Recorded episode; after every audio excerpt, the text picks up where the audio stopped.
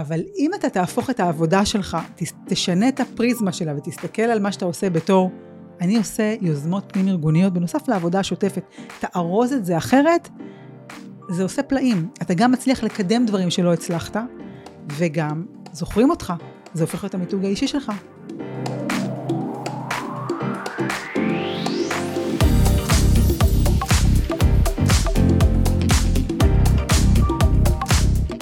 שלום לכולם, אני ריי שגב, ואנחנו בפרק חדש של אנשים, הפודקאסט שמדבר על האנשים בעולם העבודה החדש, ובעיקר על תחום ה-HR שהולך ומעמיק בשנים האחרונות, עם תפקידים מגוונים, אסטרטגיות, תפיסות חדשניות, והבנה שבסופו של דבר, הכל זה אנשים. האורחת שלנו כבר כאן באולפן, והנה חמש עובדות עליה.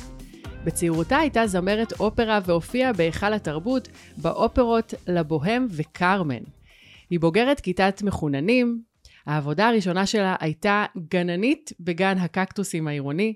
יש לה תואר שני בפילוסופיה, והדמות הנערצת עליה היא סבתה, עליה השלום, שלימדה אותה שאפשר ללמוד משהו מכל אדם. נכון, נכון. שלום לך, עינב אהרוני יונס. יונס או יונס? יונס. יונס. אהלן ריי. אה, איזה כיף שאת פה. איזה כיף להיות פה. את יזמת, ובשנה האחרונה את גם עובדת על מיזם חדשני בתחום ה-HR Tech, נכון. שאת עדיין לא יכולה להרחיב לנו עליו, אז כש, כשאפשר יהיה תבואי שוב. אה, לשעבר את אה, מנכ... מנכ"לית ג'וינט טבת עם שני ת'. נכון, שזה... כי זה ראשי תיבות של תנופה בתעסוקה. אוקיי. ג'וינט uh, ונצ'ר בין ממשלת ישראל לבין ארגון הג'וינט שמפתח מיזמים חדשניים בתחום התעסוקה. נכון. לשם עברת מהמגזר העסקי, בו היית מנכ"לית מרכז הפיתוח של קודק ישראל ומנהלת החדשנות הגלובלית של החברה.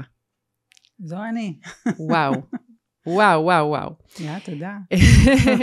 היום את יזמת עצמאית, אבל uh, המון שנים היית יזמת פנים ארגונית.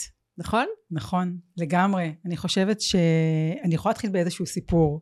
איך הגעתי למסקנה שאני בעצם יזמת פנים ארגונית, וגם השנה האחרונה חידדה לי את ההבדל, מה ההבדל בין להיות יזמת להיות יזמת פנים ארגונית. אבל הסיפור הוא שלפני משהו כמו שמונה שנים, הייתי אז אה, מנכ"לית קודק, הגיעו אליי שלוש בנות צעירות ומדהימות מעמותת אה, בוגרי 8200, אני חברה בהנהלה שם, והם ביקשו להתייעץ איתי על איך בונים אה, תוכנית מנטורים. אה, תוכנית מנטורים שנקראת Woman to Woman דרך אגב, היום זו תוכנית מדהימה, אז היא רק הייתה רעיון בראש שלהם, וביקשו ממני גם להיות מנטורית בתוכנית. ועד אז הסיפור שסיפרתי לעצמי זה שכאילו ההצלחה שלי וההתקדמות שלי בקריירה הייתה סיפור של מזל. אוקיי, הייתי הבן אדם הנכון במקום הנכון, או שהתגלגלה לפתחי ההזדמנות הנכונה. ואז הבנתי שזה קצת בעייתי אה, לעשות mentoring, זה לא mentoring material, אה, להגיד שהיה לי מזל, כן. והתחלתי לחשוב כאילו, אוקיי, אולי בכל זאת יש איזה משהו אה, שכן אפיין את ההתקדמות שלי בקריירה, ועשיתי משהו, שרי אני ממליצה גם לך לעשות, ולמעשה אני ממליצה היום לכולם לעשות, וזה ממש רשימת, לא קראתי לזה אז ככה, אבל רשימת הוואוים. בעצם, מה הנקודות הוואו שהיו לי בקריירה, ואז רציתי לראות מה מחבר ביניהם, מה הדבר שמשותף להם. ואז גיליתי שאני בעצם אה, יזמית פנים ארגונית, שאני יודעת ליצור יש מאין, אה, ולעשות את זה בצורה כזאת שבאמת גורמת לדברים לקרות בתוך ארגון, שלפעמים זה, יש בזה מידת מורכבות לא מבוטלת. בטוח, פוליטיקות. וואו וואו. הרבה, צריך ללכת וואו, בין וואו. הטיפות, נכון? ולהישאר יבשה. כן.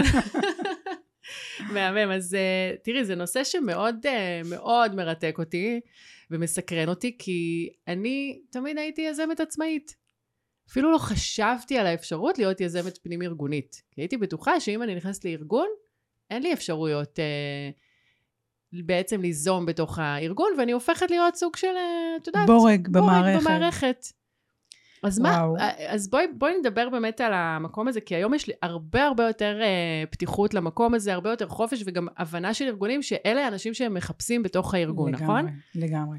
קודם כל אני חושבת שיזמות פנים ארגונית זה mindset. אז אם את יזמת, את גם יכולה להיות יזמת פנים ארגונית.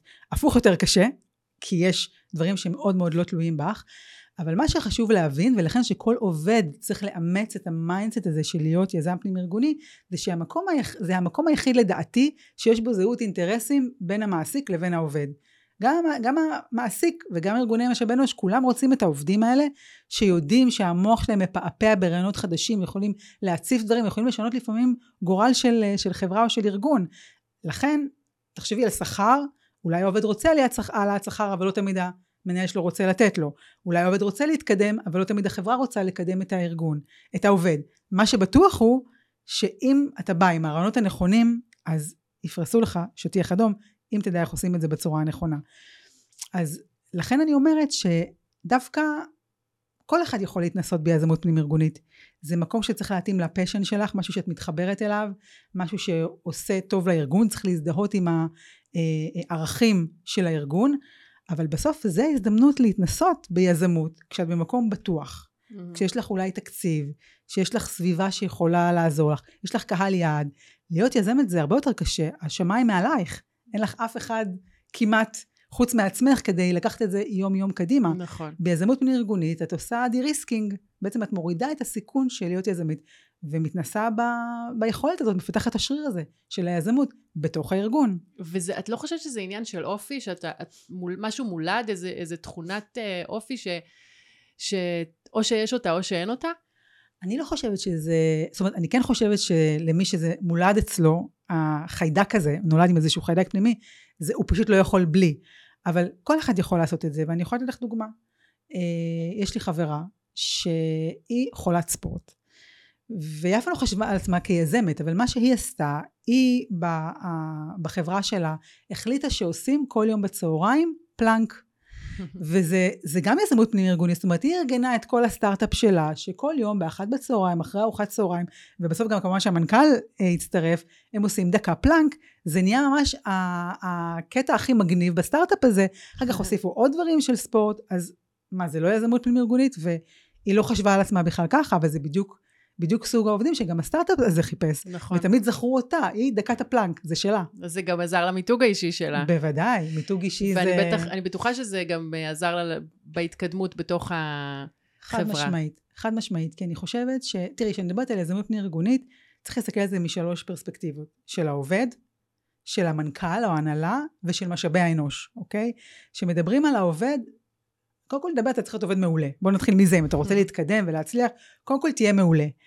אבל אם אתה תהפוך את העבודה שלך, תשנה את הפריזמה שלה ותסתכל על מה שאתה עושה בתור, אני עושה יוזמות פנים ארגוניות בנוסף לעבודה השוטפת, תארוז את זה אחרת, זה עושה פלאים. אתה גם מצליח לקדם דברים שלא הצלחת, וגם זוכרים אותך, זה הופך להיות המיתוג האישי שלך. ואני יכולה לתת דוגמה. אני מתה על הדוגמאות שלך, תמשיכי. תראי, זו דוגמה די מהתחלת הקריירה שלי.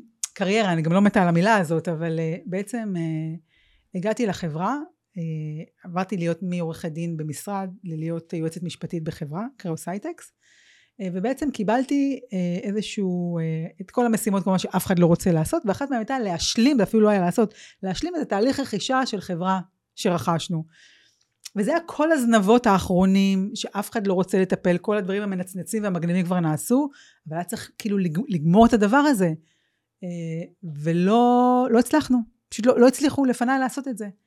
אז מה שעשיתי, זה פשוט נתתי לפרויקט הזה שם, שקראנו לזה פרויקט אה, פומה, לא יודעת, כאילו קראנו, ונתתי דדליין, אמרתי עד השלושה בנובמבר, הפרויקט הזה חייב להסתיים. ויצרתי צוות סביב זה, והתחלנו לעשות שיחות שבועיות ולבדוק מטלות ולבדוק מטרות זה נשמע כאילו טריוויאלי אבל עצם ההפיכה של העבודה האפורה הזאת לפרויקט עם צוות עם שם עם דדליין פשוט שינתה את הדינמיקה וגרמה לזה לקרות והסיפור הכי משעשע זה שלקראת השלושה בנובמבר פתאום קיבלתי אימייל מחו"ל שיש את הפרויקט הזה וחייבים לסיים אותו עד השלושה בנובמבר. וכמובן שהיינו רחוקים שנות אור בסוף אוקטובר מהסיום של זה. אמרתי לא לא לא אין שום זה לא באמת דדליין, זה אני המצאתי את השלושה בנובמבר. אבל תשמעי, לא משנה מה למעלה. עשיתי, זה הגיע למעלה. ואני אמרתי, אבל זה לא באמת, כאילו, והפעילו עליי לחצים מכל הכיוונים. פרויקט אה, פומה צריך להסתיים בשלושה בנובמבר, ולא עזר מה שעשיתי, כאילו זה נהיה פשוט גדול ממני. השלושה בנובמבר וואו. זה משהו שזכרתי אותו לנצח. אז, אה, ואחר כך קיבלתי קרדיט על הפרויקט הזה, ואף אחד לא זכר שזה היה בעצם אוסף של משימות אה, הכי מעצבנות ולא רלוונטיות. ובאותו זמן לא היית מנכ"לית או, או לא, לא, סמנכ"לית או, או בכירה. לא, לא, הייתי עובדת, עוזרת ליועץ המשפטי, עובדת חדשה בארגון, ממש לא, לא, לא, לא, בלי שום... אה, את יודעת שאני אה, זוכרת לפני כמה שנים, שקראתי לעצמי יזמת, הרגשתי לא בנוח, הרגשתי שכאילו יזם זה מישהו שהוא בטח מקים איזושהי חברת uh, סטארט-אפ, או משהו שקשור לטכנולוגיה. איזה כיף זה שהיום כבר באמת ה- היזמות הופרטה והיא של כולנו. לגמרי. כל אחד יכול uh, לקחת אותה ולעשות איתה וליצור איתה. נכון. את יודעת מה המקור של המילה יזמות? entrepreneurship. זה בא מהמילה הצרפתית לקחת על עצמך. Mm. אז ברגע שלקחת על עצמך משהו ועשית אותו, לא משנה אם הוא כיזמת לבד או בתוך ארגון, את יזמת. חד משמעית, את יזמת. איזה מהמם זה. uh, טוב, אז אנחנו בעניין של באמת uh, לעודד כמה שיותר אנשים uh, ליזום, והפודקאסט הזה פונה לקהל של HR, צוותי HR. אז בואי, בואי ככה, ספרי לנו איך מתחילים בכלל, כי את באמת, את גם, היזמות הפנים-ארגונית שלך הביאה אותך להיות מנכ"לית בגיל מאוד מאוד צעיר של קודק ישראל, נכון? נכון, בגיל 36. כי התקדמת בקצב מסחרר. איך עושים את זה? איך מתחילים? אה, אה, אני חושבת שקודם כל, אה, אם אנחנו מדברים על משאבי אנוש, מה התפקיד שלהם שם? התפקיד שלהם זה להיות, אפילו שלושה תפקידים הייתי אומרת, יש למחלקות משאבי אנוש בתחום הזה. אחד זה לעזור לעובדים, לתת להם את ה... אה, הרגשה שהם יכולים לעשות את זה. זאת אומרת, ליצור תשתיות שמאפשרות להם לעשות את זה. זה יכול להיות בקורסים של כישורים אה, רכים, זה יכול להיות תוכניות reskilling או upskilling, זה יכול להיות להטמיע מנגנונים שמאפשרים לרעיונות שבאים מלמטה להגיע עד למעלה ולבקש מההנהלה ולדרוש בישיבות הנהלה פעם בחודש, פעם ברבעון, לשמוע רעיונות של אנשים. זה קודם כל תפקיד של משאבי אנוש. אני חושבת שגם משאבי אנוש יכולים בעצמם להיות יזמים פנים ארגוניים, זאת אומרת זה שתי פנים לאותה, אה, לאותה סיטואציה. והשאלה היא איך מתחילים אני חושבת, בסוף זה לעשות אבחון של הבעיה. כי כדי להצליח, אתה צריך להתחבר, צריך להיות פה שני תנאים בסיסיים. אחד זה שיש לך פשן אישי למשהו, mm. מעניין אותך, ושתיים שיש צורך בארגון בדבר הזה. אז בוא ניתן דוגמה. אה, איך למשל, סתם, אני, בהמשך לסיפור שסיפרת על הפלנק, למה, זה היה צורך שלה, של העובדת, זה לא היה צורך של הארגון. לא היה חושב... צורך מהארגון, זה משהו שהיא יצרה אותו, נכון? נכון, את צודקת, אבל מצד שני, ליצור תרבות ארגונית ייחודית והסתכלות על ספורט ועל תזונה נכונה, זה היה משהו שהתאים לקלצ'ר של החברה. Mm, אוקיי. זאת אומרת, היא זיהתה צורך אצלה, שבגלל שהיא עובדת כל היום, והיא לא מספיקה לעשות ספורט, אז היא לא עושה, והיא מפספסת משהו, זה או מוקדם בבוקר, או מאוד מאוחר בלילה. והיא קלטה שהעובדים מסביבה גם רוצים לעשות את זה. ואז היא בעצם חיפשה, אה, היא קודם כל אמרה, אוקיי, זה, זה צורך שלי, היא רואה שזה גם צורך בארגון, זה מתאים לקלצ'ר של הארגון, חיפשה ספונסר, ובאמת, גם המנכ"ל וגם משאבי אנוש נתנו לה, נתנו לה את האפשרות uh, לעשות את זה. כן. דרך uh, האימייל הארגוני, דרך uh, של הדבר בתוך החברה, וכך, ודרך זה שהם בעצמם באו ועשו את זה, אז הם מאוד עזרו לה לקדם את הדבר הזה, וזה יזמות לשמה. כן. אני חושבת שבכל מקום מה שצריך לראות זה כאילו מה הדבר שחסר בחברה, וזה יכול להיות דבר ממש קטן. ניתן עוד דוגמה כאילו, ואני דווקא נותנת דוגמאות מההתחלה התחלה, כדי להסביר שברור שצריך להיות מנכ"ל, יש לך אחריות לקדם את זה בארגון, אבל גם כעובד, קום בבוקר ותראה כאילו מה לא עובד, מה חסר. קודם כל תעשה את העבודה שלך טוב, ואם אפשר, חלק מהעבודה, ואפילו חלק קטן, זה סקאלה, זה ספקטרום, להפוך את זה ולארוז את זה בצורה של פרויקט. עם שם, עם שפה, do it.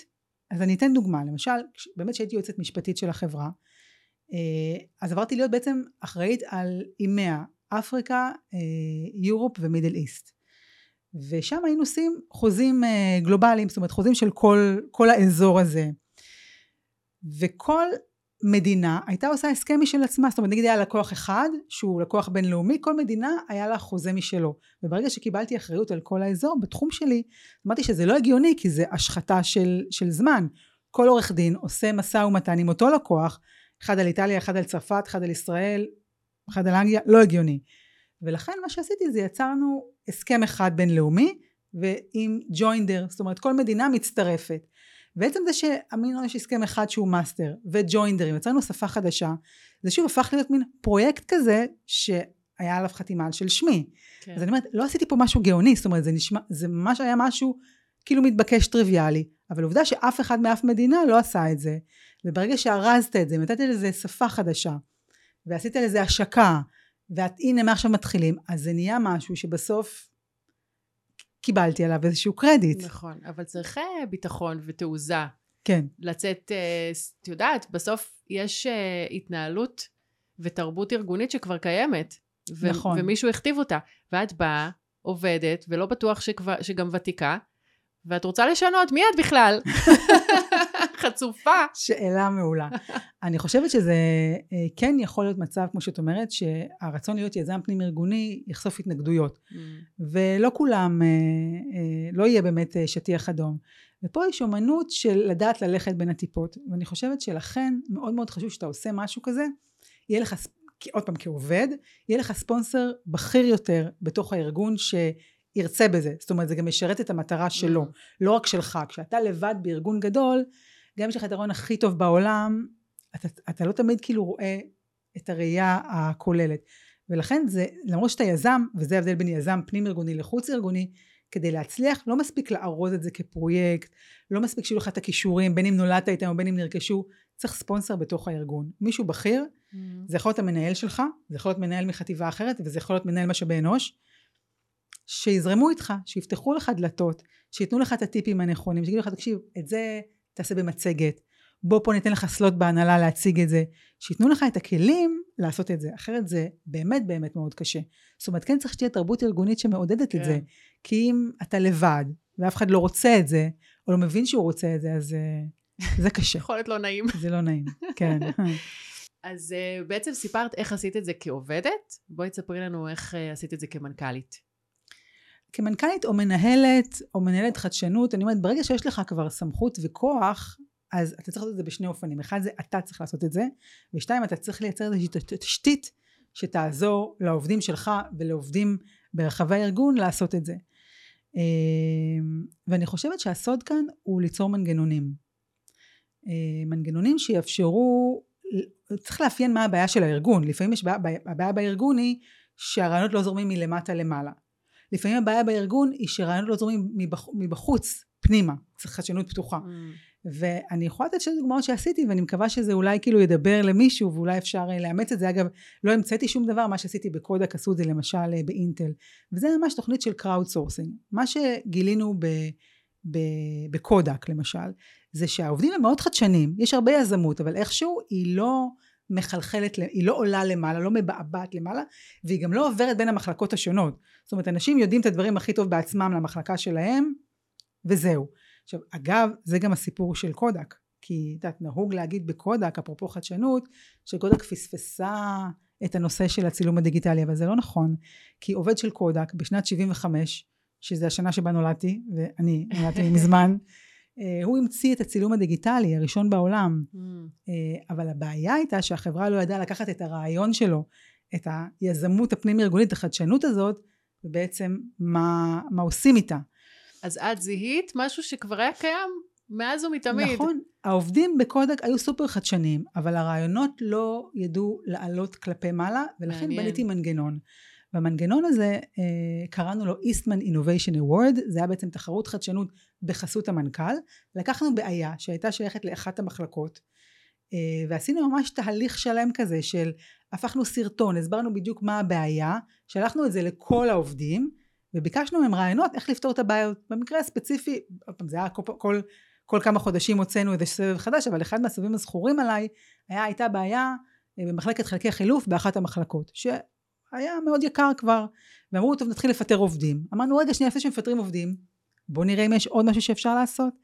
ואני רוצה להגיד לך, אפרופו משאבי אנוש, נכון שזה קהל היעד שלנו, שהרעיון הזוכה לפתרון האתגר הזה, בא ממשאבי אנוש, שאמר, בוא נעשה מוטיבציה התנהגותית, בוא נשנה את איך שהמהנדסים מחליפים חלקי חילוף, ודרך זה נוזיל עלויות. זאת אומרת, סתם ככה, מה הייתה הבעיה עד אז? אם יש לנו מוצר, מהנדסי השטח היו באים, מחליפים חלק חילוף. לא היה עובד, היו מחליפים עוד חלק חילוף. לא היה עובד, עוד חלק חילוף. אבל לא היו לוקחים בחזרה את החלק שלו בגללו Mm. תוקן המכשיר. והעלויות של חלקי החילוף היו מאוד מאוד גבוהות. עד שבאו ממשאבי אנוש, כשעשינו את האתגר הזה, ואמרו, רגע, אולי הבעיה היא בהתנהגות, בוא לא נשפוט אותם רק על זמן, בוא נוסיף להם גם לעוד עוד וקטור של מדידה, להשתמש במה שפחות חלקי חילוף.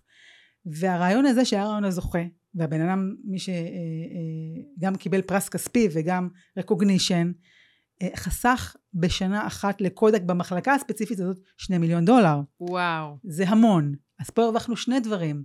גם ההגייה של המנגנון הזה, וגם מי שזכה קיבל recognition כיזם פנים ארגוני. מדהים. אז... איזה סיפור. כן. ואני חייבת להגיד ולפרגן כאן שבאינטל היה אה, אה, סיפור כזה, שלא הצליחו לפתור איזושהי בעיה ב, אה, ב, ב, בלפטופ שלהם בהודו, ועשו גם כן תרגיל כזה של crowd sourcing, ובאמת אחד העובדים שהיה בכלל במחלקה אחרת, נתן רעיון הכי פשוט בעולם, שבזכותו החברה חסכה המון כסף. זאת אומרת, הרבה פעמים הידע הוא בארגון, וחלק מהיזמות הפנים ארגונית היא לגרום לזה לקרות. מהמם, מהמם. הכל זה אנשים, נכון? הכל זה אנשים, בסוף, שזה שם הפודקאסט שלנו, כן. לא? תגידי, אה, יש לך אה, אה, גם סיפורים על דברים שלא עבדו? כי את יודעת, אנחנו מספרים פה, את מספרת על דברים שמאוד מאוד עבדו, ומה קורה כש... שלא עובד. שלא עובד. אז האמת, לצערי הרב יש, ואפילו רבים. אפשר לעבור לשאלה הבאה, לא סתם.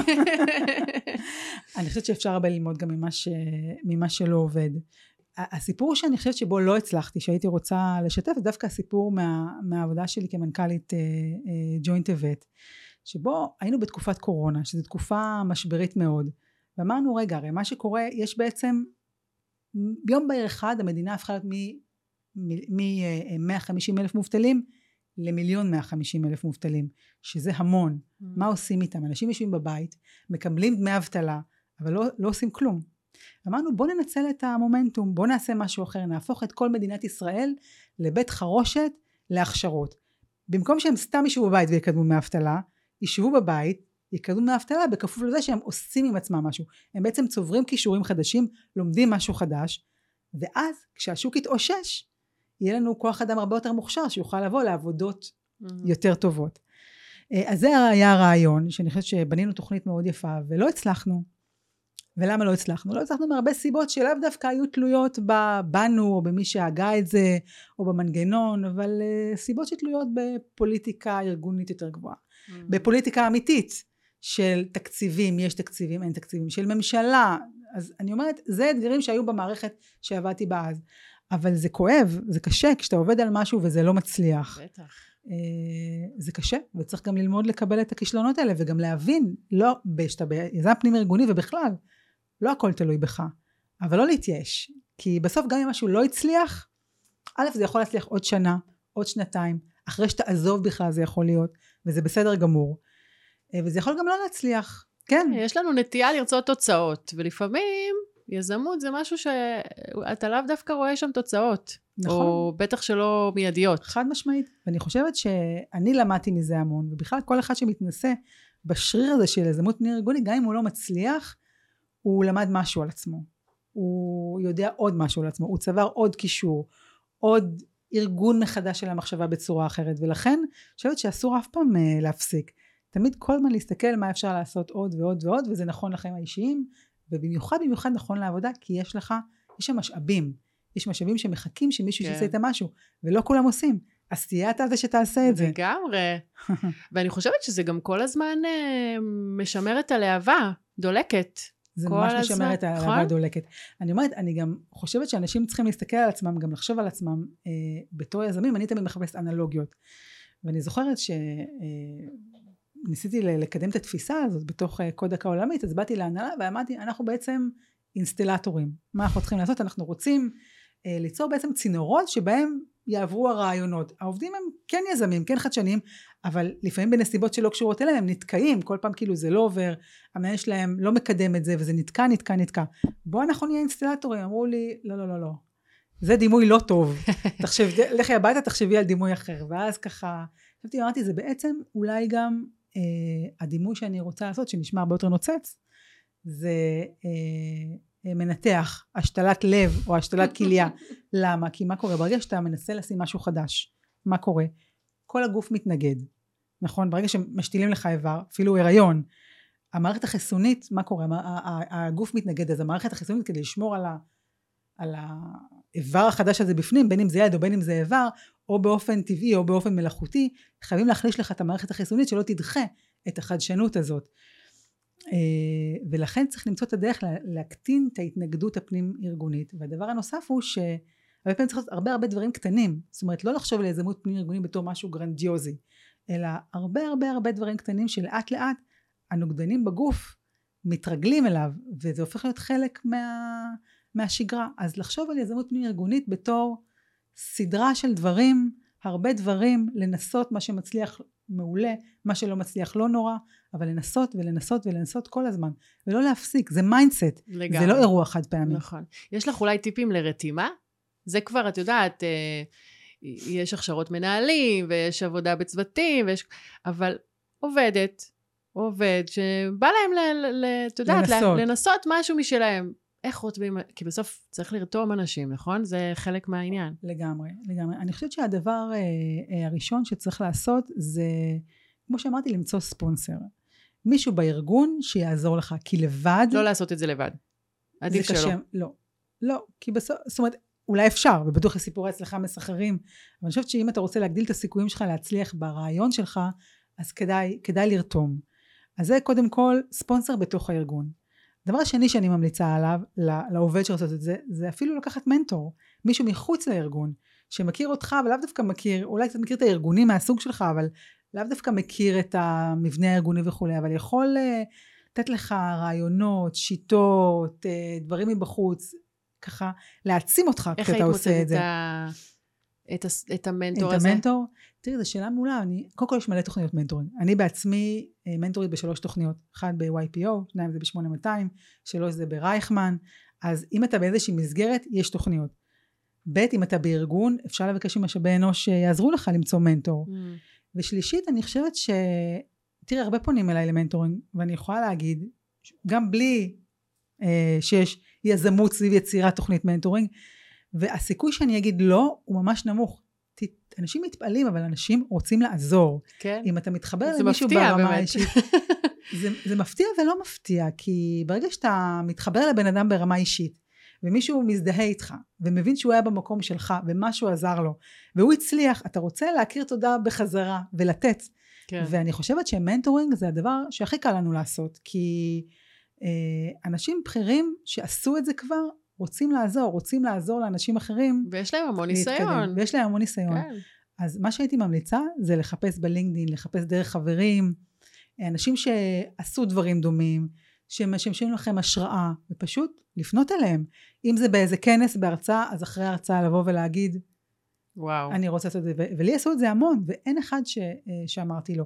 אני גם באופן אישי פעם בשבוע, ואני גם אומרת את זה פה, אם יש מישהו שזה מעניין אותי פעם בשבוע, יש לי שעה שאני מקדישה לאנשים שאני לא מכירה, לא הכרתי, אה, שרוצים לבוא להתייעץ. זה לא mentoring, אבל זה כאילו בטח פגישה אחת, בשמחה רבה. ואני בכל זמן נתון לפחות שלושה אנשים אה, עושה mentoring, ואני אומרת לכם, אני בסביבה כזאת של אנשים שרק רוצים לעזור. פשוט תבקשו.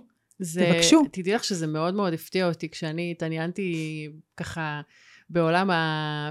או העבודה, לפני, השנה, הייתה, היה לי איזו מחשבה להיכנס לעולם העבודה אחרי המון שנים שאני... כשכירה. כן. כי דווקא בגלל שבאמת שמעתי על, על זה שהיום אנחנו כבר בעולם אחר, שיש יזמות פנים ארגונית, ואפשר נכון. אה, לעשות דברים אה, יצירתיים, ו, וממש אפילו חברתיים, ולשנות, ו, אה, ו, והיו המון אנשים שנרתמו לעזור. איזה כיף לשמוע. זה היה מדהים. איזה כיף לשמוע. ממש. וזה נכון, וזה נכון בכל כן. מקום. אז אני אומרת, אז, אז, אז נזכור את זה. כדאי מישהו בתוך הארגון ומישהו מחוץ לארגון. יש. ומי שלא מוצא מנטור מתאים, תפנו אליי, נמצא לכם. קדימה, תפנו לעינב. יכולה לתת לנו עוד איזה כמה דוגמאות ככה מעוד ארגונים? של יזמות פנים ארגונית? כן. Uh, כן, האמת שביימי, לדעתי זה ארגון uh, סופר uh, שמעודד יזמות פנים ארגונית, ואני יכולה להגיד לכם שאני נתקלתי בספר העושר הארגוני, uh, וזה דוגמה לקחת, אוקיי, זה האסטרטגיה של החברה, להיות חברה שמקדמת עושר ארגוני, אז זה דבר אחד, ואסטרטגיה מעולה. אבל לקחת את זה ולעשות ספר, זה כבר יש פה מישהו, מושקע, וספר כן. מושקע ומעניין, אז זה כבר יזמות פנים ארגונית, כי יצר, יצרתם משהו, הם יצרו נכון. כאילו נכס, פרויקט, ש, ספר שנשאר גם אחרי מי שהיה, וזה היופי, ליצור משהו שנשאר גם אחרי ש, שאתה הולך. לגמרי. גם הפודקאסט הזה זה יזמות אה, פנים-ארגונית. זה יש לנו גם תוכניות יזמות פנים-ארגונית לשמה. לעתיד. כן, אני ממש... את יודעת, זה כאילו, זה באמת פודקאסט שהוא בחסות ביימי, ואני רואה את ההתנהלות ואת התרבות הארגונית שם, וזה מקסים. אני, אני אאוטסיידרית, אבל עדיין. נורא כיף לראות, את. ה, את מה שקורה שם, את הלך הרוח. אה, רוצה אולי לאסוף או לתת איזשהו מסר למנהלי אה, ומנהלות אה, משאבי אנוש, HR, צוותים, איך, איך הם יכולים, יכולות למנף וליזום? אני חושבת שבסופו של דבר אה, יש אחריות מאוד גדולה על, אה, על משאבי אנוש. קודם כל הם, יוצרים את התרבות הארגונית, הם, הם, הם הפנים של התרבות הארגונית, ואם רוצים לעודד את זה, אני חושבת שיש המון המון דרכים. אז קודם כל הארגון צריך להיות ארגון חדשני ושרוצה את זה, אבל אה, לראות שהעובדים לא שקועים רק בשוטף. אפשר באופן מלאכותי אפילו לייצר פעם בחודש, יש חברות שעושות את זה 80-20 אחוז, האקתונים, כאילו ליצור זמן ייעודי לחדשנות ולתת לעובדים להתפנות מהשוטף ולעסוק בחדשנות זה אופציה אחת. אופציה שנייה זה ממש לאתר את הטאלנטים, לאתר אנשים שהן מכירות אותם והן יודע, יודעות שיש להם את היכולות האלה ולהעצים אותם, לתת להם תוכניות reskilling ו upskilling ולהשקיע בהם כדי שייצרו את הדברים האלה. שלוש זה באמת לעזור להם ב mentoring, בחיבורים, ממש לעשות תוכניות mentoring בארגונים כדי אה, אה, לגרום לאנשים לקדם אג'נדות טובות פנים ארגוניות.